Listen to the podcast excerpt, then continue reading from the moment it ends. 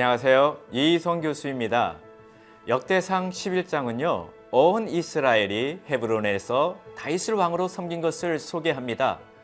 하나님께서 다윗에게 이스라엘의 주권자가 되리라는 약속을 하셨습니다. 그리고 장로들은 헤브론에 있는 다윗 왕에게 나아가 그에게 기름을 부었습니다. 다윗을 도운 용사들이 소개되고 있고요. 이들은 힘을 다해 다윗을 도와 그가 나라를 건설하는 데 큰 도움을 주었습니다. 여러분, 하나님 나라의 일은 혼자 할 수 없습니다. 반드시 돕는 동역자들이 있어야 합니다. 그 동역자들은 하나님께서 이끌어 오시고 세우시는 것입니다. 12장에서는요. 베냐민, 갓, 문하세 지파들에서 다윗을 도운 자들의 명단을 소개합니다. 하나님은 이들에게 성령을 부어 주셨습니다. 다윗을 돕는 자들은요. 시세를 아는 자들이었고 실력도 출중한 자들이었습니다. 다윗은 자신을 돕는 자들이 세워지는 것을 보고 너무나 기뻐 축하의 잔치를 벌입니다. 11장과 12장은 다윗과 백성들이 한 마음과 한 뜻을 이루어 다윗 왕조를 세워가는 모습을 보여줍니다. 이들은 서로 돕고 배려하는 한 마음 공동체를 이룬 것이죠. 하나님의 도우심과 백성들의 한 마음과 한 뜻이 다윗 왕국을 이루었듯이 포로 후기 이스라엘 공동체가 하나님을 신뢰하고 서로 혼연일체가 되어 하나가 된다면 그들도 충분히 하나님의 회복을 경험할 수 있다라고 교훈을 하고 있습니다. 13장은 다윗이 왕이 되자마자 처음 취한 조치를 소개합니다. 법계를 다윗성으로 옮기는 일이지요. 다윗 왕은 법계를 찾아다니다가 발견하여 드디어 왕궁으로 이동시켰습니다. 다윗이 찾은 법계를 옮기는 장면은 역대상 13장, 14장, 15장, 16장에 걸쳐 상세하게 소개하고 있습니다. 여러분, 왜 다윗이 법궤를 찾고 자신의 왕궁으로 옮겼을까요? 왜 이것을 가장 중요하게 생각했을까요? 그 이유는 하나님께 묻기 위함이었습니다. 법궤는 하나님의 임재와 통치의 상징이었습니다. 다윗은 그 하나님의 임재 앞에 나아가 묻기를 원했던 것이죠. 그런데 법궤를 옮기던 중에 사건이 발생했습니다. 법궤를 운반하던 우사가 법궤를 손으로 잡다가 죽게 되었습니다. 다윗은 이를 두려워하여 법궤 운반 작업을 멈추었고 법궤를 오벳 에돔의 집으로 가게 했습니다. 하나님의 법궤를 맡은 오벳 에돔의 가정에는요. 근데 놀라운 복이 임하게 됩니다. 다윗이 왕이 되고 법궤를 옮기는 이 드라마틱한 이 긴박감 넘치는 역대상 11장에서부터 13장까지를 함께 읽어 내려가겠습니다. 제 11장 온 이스라엘이 헤브론에 모여 다윗을 보고 이르되 우리는 왕에 가까운 혈족이니이다. 전에 곧 사울이 왕이 되었을 때에도 이스라엘을 거느리고 출입하게 한 자가 왕이시었고 왕의 하나님 여호와께서도 왕에게 말씀하시기를 내가 내 백성 이스라엘의 목자가 되며 내 백성 이스라엘의 주권자가 되리라 하셨나이다. 이에 이스라엘의 모든 장로가 헤브론에 있는 왕에게로 나아가니 헤브론에서 다윗이 그들과 여호와 앞에 언약을 맺음에 그들이 다윗에게 기름을 부어 이스라엘의 왕으로 삼으니 여호와께서 사무엘을 통하여 전하신 말씀대로 되었더라. 다윗이 온 이스라엘과 더불어 예루살렘 곧 여부스에 이르니 여부스 땅의 주민들이 거기에 거주하였더라. 여부스 원주민이 다윗에게 이르기를 내가 이리로 들어오지 못하리라. 하나 다윗이 시온 산 성을 빼앗았으니 이는 다윗 성이더라. 다윗이 이르되 먼저 여부소 사람을 치는 자는 우두머리와 지휘관으로 삼으리라 하였더니 스루야의 아들 요압이 먼저 올라갔으므로 우두머리가 되었고 다윗이 그 산성에 살았으므로 무리가 다윗 성이라 불렀으며 다윗이 밀로에서부터 두루 성을 쌓았고 그 성의 나머지는 요압이 중수하였더라. 만군의 여호와께서 함께 계시니 다윗이 점점 강성하여 가니라. 다윗에게 있는 용사의 우두머리는 이러하니라. 이 사람들이 온 이스라엘과 더불어 다윗을 힘껏 도와 나라를 얻게 하고 그를 세워 왕으로 삼았으니 이는 여호와께서 이스라엘에 대하여 이르신 말씀대로 함이었더라. 다윗에게 있는 용사의 수효가 이러하니라. 항몬 사람의 아들 야소부함은 30명의 우두머리라 그가 창을 들어 한꺼번에 300명을 죽였고 그 다음은 아호아 사람 도도의 아들 엘르아살이니 세 용사 중 하나이라 그가 바스담밈에서 다윗과 함께 있었더니 블레셋 사람들이 그곳에 모여와서 치니 거기에 보리가 많이 난 밭이 있더라 백성들이 블레셋 사람들 앞에서 도망하되 그가 그 밭 가운데에 서서 그 밭을 보호하여 블레셋 사람들을 죽였으니 여호와께서 큰 구원으로 구원하심이었더라. 30 우두머리 중 세 사람이 바위로 내려가서 아둘람 굴 다윗에게 이를 때에 블레셋 군대가 르바임 골짜기에 진쳤더라. 그때 다윗은 산성에 있고 블레셋 사람들의 진영은 베들레헴에 있는지라. 다윗이 갈망하여 이르되 베들레헴 성문 곁 우물물을 누가 내게 마시게 할꼬?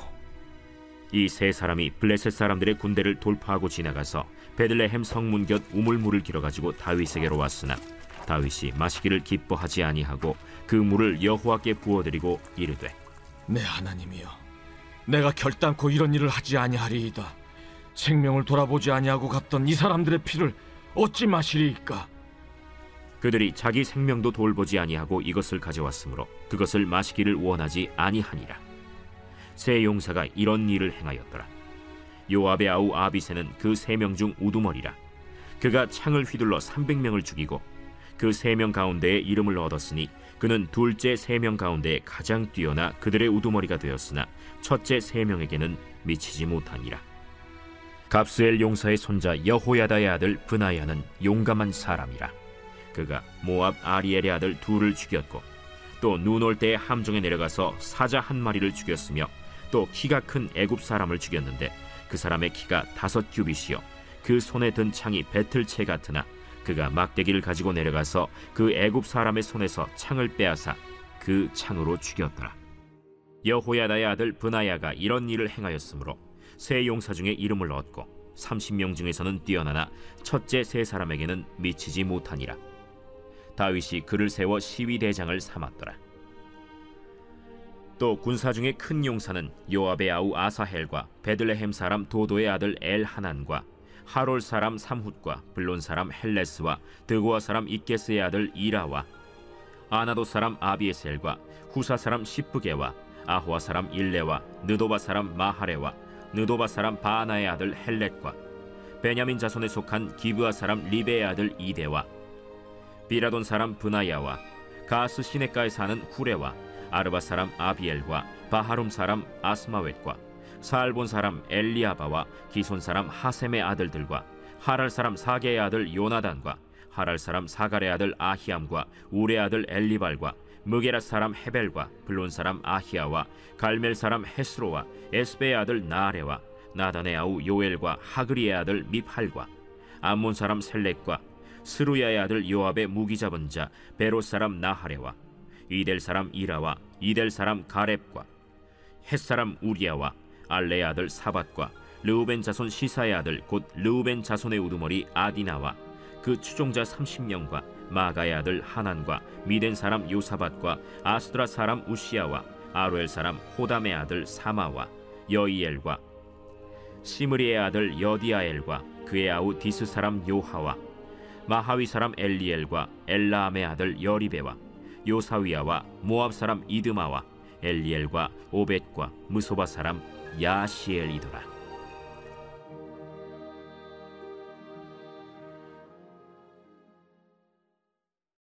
제 12장.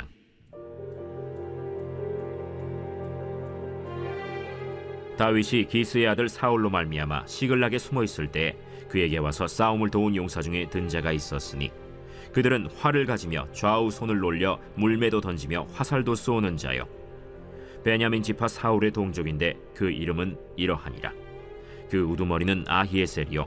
다음은 요아스이니 기브아 사람 스마의 두 아들이요 또 아스마웨스의 아들 여시엘과 벨렛과 또 브라가와 아나도 사람 예후와 기브온 사람 곧 30명 중에 용사요. 30명의 우두머리가 된 이스마야이며 또 예레미야와 야하시엘과 요하난과 그데라 사람 요사밧과 엘루세와 여리못과 부아랴와 스마랴와 하룹 사람 스바디아와 고라 사람들 엘가나와 이시야와 아사렐과 요에셀과 야소브암이며 그돌 사람 여로함의 아들 요엘라와 스바댜더라. 갓 사람 중에서 광야에 있는 요새에 이르러 다윗에게 돌아온 자가 있었으니 다 용사요 싸움에 익숙하여 방패와 창을 능히 쓰는 자라. 그의 얼굴은 사자 같고 빠르기는 산의 사슴 같으니 그 우두머리는 에셀이요 둘째는 오바댜요 셋째는 엘리압이요 넷째는 미스만나요 다섯째는 예레미야요 여섯째는 아떼요 일곱째는 엘리엘이요. 여덟째는 요하나니요. 아홉째는 엘사바시요. 열째는 예레미야요. 열한째는 막반네라. 이 가짜 손이 군대 지휘관이 되어 그 작은 자는 백부장이요. 그 큰 자는 천부장이더니 정월에 요단강 물이 모든 언덕에 넘칠 때에 이 무리가 강물을 건너서 골짜기에 있는 모든 자에게 동서로 도망하게 하였더라.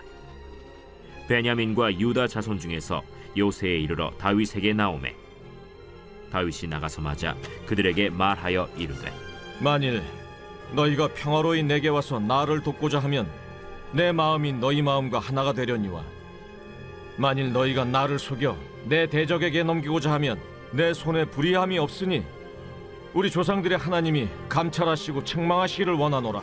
그때 성령이 30명의 우두머리 아마세를 감싸시니 이르되 다윗이여, 우리가 당신에게 속하겠고 이세 아들이여, 우리가 당신과 함께 있으리니 원하건대 평안하소서. 당신도 평안하고 당신을 돕는 자에게도 평안이 있을지니 이는 당신의 하나님이 당신을 도우심이니이다. 다윗이 그들을 받아들여 군대 지휘관을 삼았더라. 다윗이 전에 블레셋 사람들과 함께 가서 사울을 치려 할 때에 문하세 지파에서 두어 사람이 다윗에게 돌아왔으나 다윗 등이 블레셋 사람들을 돕지 못하였음은 블레셋 사람들의 방백이 서로 의논하고 보내며 이르기를 그가 그의 왕 사울에게로 돌아가리니 우리 머리가 위태할까 하노라. 다윗이 시글락으로 갈 때 문하세 지파에서 그에게로 돌아온 자는 아드나와 요사밭과 여디아엘과 미가엘과 요사밭과 엘리후와 실르데이니 다 문하세의 천부장이라 이 무리가 다윗을 도와 도둑대를 쳤으니 그들은 다 큰 용사여 군대 지휘관이 됨이었더라 그때 사람이 날마다 다윗에게로 돌아와서 돕고자 하매 큰 군대를 이루어 하나님의 군대와 같았더라 싸움을 준비한 군대 지휘관들이 헤브론에 이르러 다윗에게로 나와서 여호와의 말씀대로 사울의 나라를 그에게 돌리고자 하였으니 그 수효가 이러하였더라. 유다 자손 중에서 방패와 창을 들고 싸움을 준비한 자가 6,800명이요. 시므온 자손 중에서 싸움하는 큰 용사가 7,100명이요. 레위 자손 중에서 4,600명이요. 아론의 집 우두머리 여호야다와 그와 함께 있는 자가 3,700명이요.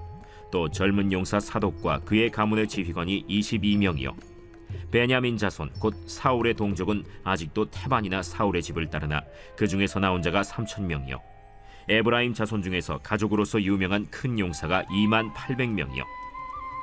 문하세 반지파 중에 이름이 기록된 자로서 와서 다윗을 세워 왕으로 삼으려 하는 자가 1만 8천 명이요. 이사갈 자손 중에서 시세를 알고 이스라엘이 마땅히 행할 것을 아는 우두머리가 200명이니 그들은 그 모든 형제를 통솔하는 자이며 스불론 중에서 모든 무기를 가지고 전열을 갖추고 두 마음을 품지 아니하고 능히 진영에 나아가서 싸움을 잘하는 자가 5만 명이요. 납달리 중에서 지휘관 1000명과 방패와 창을 가지고 따르는 자가 3만 7천 명이요. 단 자손 중에서 싸움을 잘하는 자가 2만 8,600명이요. 아셀 중에서 능히 진영에 나가서 싸움을 잘하는 자가 4만 명이요 요단 저편 르우벤 자손과 갓 자손과 문하세 반지파 중에서 모든 무기를 가지고 능히 싸우는 자가 12만 명이었더라. 이 모든 군사가 전열을 갖추고 다 성심으로 헤브론에 이르러 다윗을 온 이스라엘 왕으로 삼고자 하고 또 이스라엘의 남은 자도 다 한 마음으로 다윗을 왕으로 삼고자 하여 무리가 거기서 다윗과 함께 사흘을 지내며 먹고 마셨으니 이는 그들의 형제가 이미 식물을 준비하였음이며 또 그들의 근처에 있는 자로부터 이사갈과 스불론과 납달리까지도 나귀와 낙타와 노새와 소에다 음식을 많이 실어왔으니 곧 밀가루 과자와 무화과 과자와 건포도와 포도주와 기름이요 소와 양도 많이 가져왔으니 이는 이스라엘 가운데에 기쁨이 있음이었더라.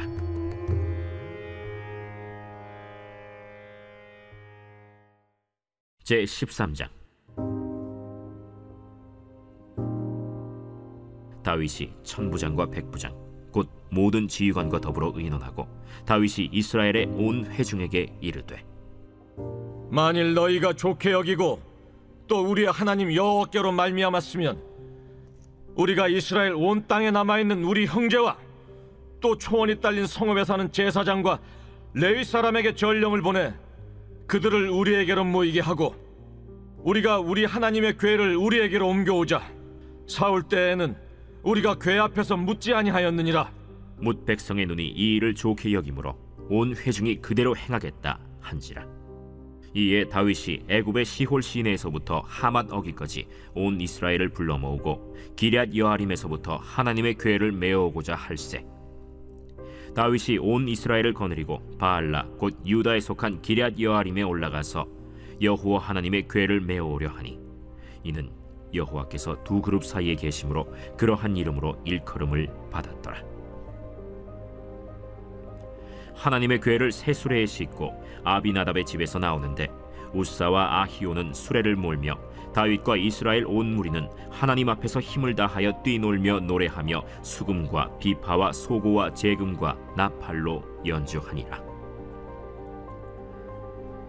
기론의 타작마당에 이르러서는 소들이 뛰므로 우사가 손을 펴서 궤를 붙들었더니 우사가 손을 펴서 궤를 붙듦으로 말미암아 여호와께서 진노하사 치심에 그가 거기 하나님 앞에서 죽으니라.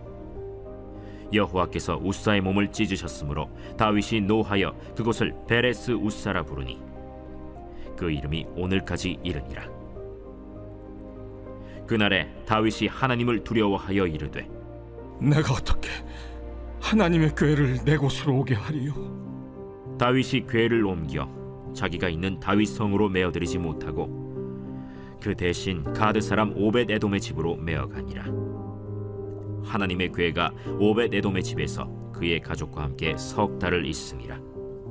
여호와께서 오벳 에돔의 집과 그의 모든 소유에 복을 내리셨더라.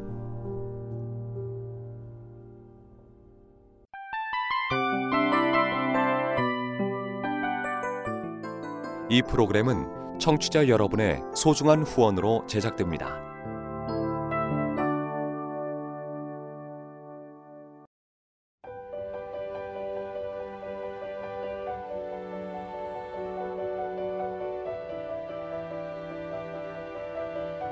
세상에는 수많은 교회들이 있지만 더 깊이 있는 말씀 강해를 찾기 위해 크기로만 교회를 선정하지 않습니다.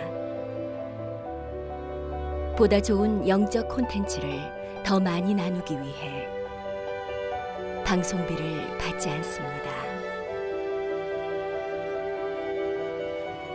1년 365일 복음만 전하고 싶어서 우리는 광고를 하지 않습니다.